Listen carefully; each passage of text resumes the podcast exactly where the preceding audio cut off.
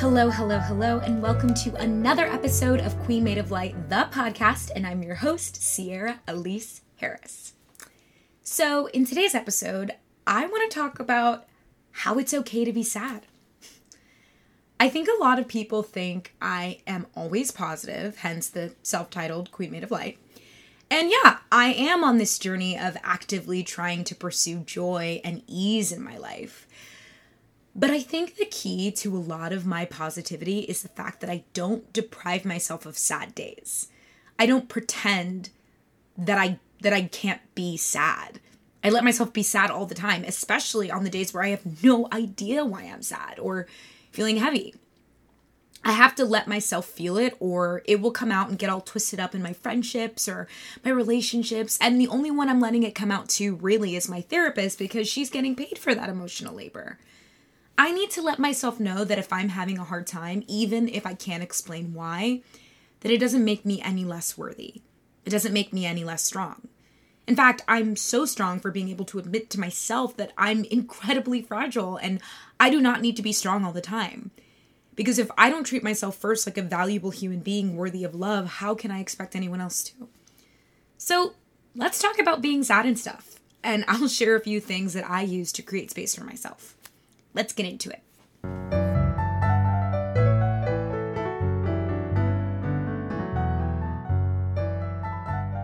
So, one of the things that can get me incredibly down on myself is this feeling that no matter what I do, I can't push the needle far enough forward to get to where I want. Last week, I was feeling incredibly heavy because of this very sentiment. I started to get frustrated with myself because part of me recognizes how abundant my life is, how I feel like I'm living a life I very much dreamed of for myself when I was a kid. And then there's this other part of me that doesn't think it's valuable enough. And I realized it's because of all this pressure I put on this idea of visual success. In the age of social media, all we see is people's highlight reels and how all these people have successes and accomplishments worthy enough to be posted about and shared and liked and commented on. So I tried to convince myself that because I didn't have this visual success, it meant I had nothing, which makes me so mad to say out loud. But this is the very sentiment that keeps me from being satisfied. This idea that success has to be loud and showy and financial, and until I can have that, everything else isn't as worthy. I listened to this podcast episode recently with Adrienne Marie Brown as the guest, and she is a Black activist who says that it is anti-capitalist to be satisfied. We live in a consumer-based society that is always telling us to buy more and be more and do more, and then we will be happy. You need better clothes, you need a nicer looking house to film content, you need more followers to actually make a difference, which I think is the reason I get so frustrated with myself when I get sad, because I think about everything I already have around me. I'm like, I like who I am. I love the way I spend my time, the friends that I have. I love my partner, my podcast. And I'm just like, what are you crying about? Your life is so abundant. And I think it's because you feel like it has to look a certain way. To be more visible, you have to be doing more. And we are encouraged by society to feel like this is what we need to feel to survive. And that's years and years of unlearning that we each have to do individually to figure out what satisfies us. Adrienne Marie Brown encourages us to ask ourselves this question. Could you consider that you are already enough and there is nothing to fix about you? There can be places you want to grow, but that's different than thinking you have to purchase something to fundamentally change about you. I have a tendency to put pressure on the places I want to go. I'm working on enjoying the process and feeling proud of myself for the baby steps I make that no one can see. I'm working on being satisfied with my own progress and not comparing it to someone else's. Ask yourself these questions. When do I feel satisfied? And if I'm not, why? What is the texture of my dissatisfaction?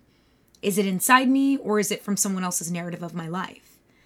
I think too many times my satisfaction is coming from someone else's narrative, from the narrative I feel inclined to buy into. Like, for example, it makes me so sad when I see content creators say that they, that they don't really feel like they can make the kind of content they want to create because they don't live in bigger houses with big windows and natural sunlight and the white countertop kitchens. And it makes me so mad because the very idea of what content creators are saying is what they do is they just film their day-to-day lives.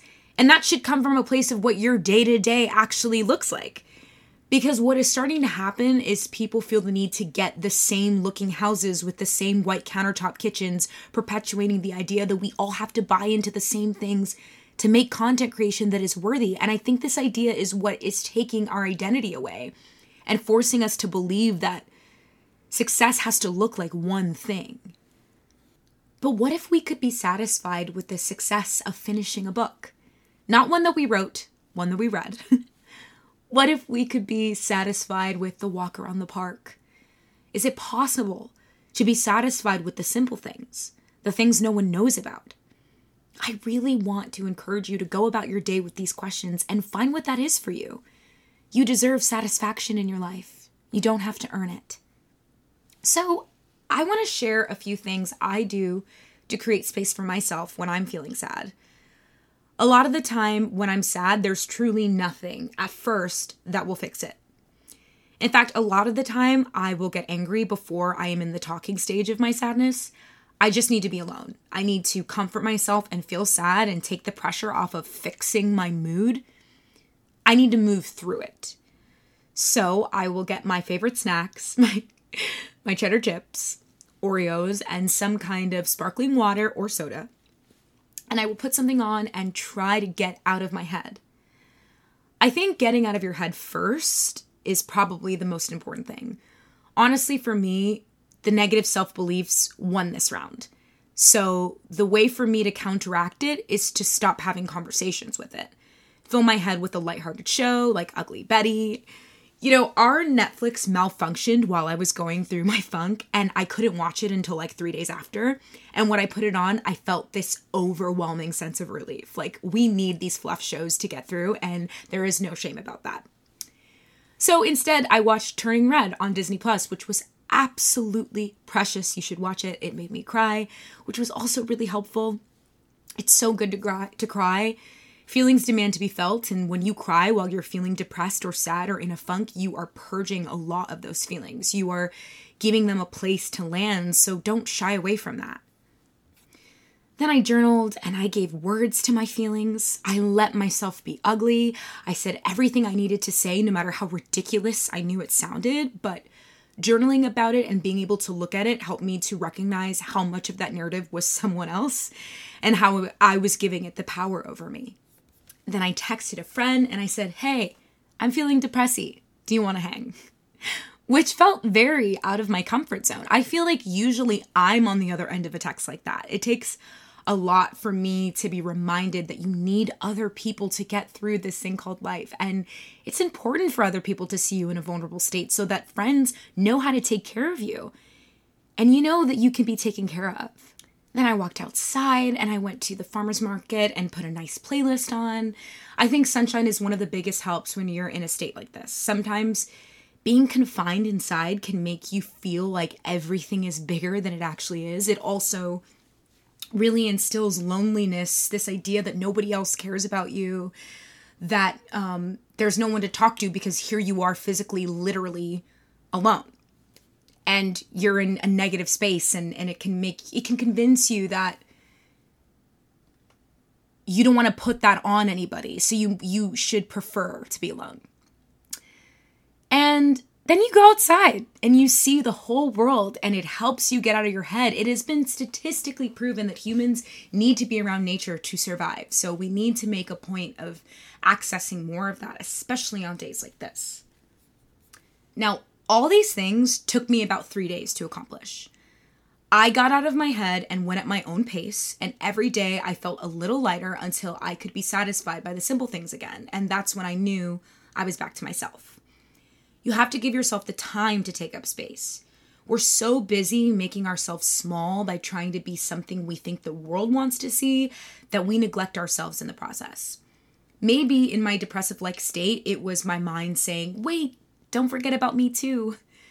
I got caught up in the rat race, and after a few weeks of comparison, my actual self got back to me and reminded me that I am not those people, and I have to stop trying to be. So that's all I have for you today. I want to remind you to be gentle with yourself, because it's okay to be sad. It's okay to be down. It's okay to not be the positive light everyone in your life probably tells you that you are. And I hope that these things that I used for myself could work for you. And if not, you will find your own way back into the light. I believe in you. Thank you so much for listening to another episode of Queen Made of Light. If you feel so inclined, please follow this podcast so you never miss an episode. Please share. Please give us a rating. Podcasts are the hardest social media platform to grow. So if you feel so inclined, please give it a share and spread the word. As always, thank you so much for listening, and I'll see you next time. See ya!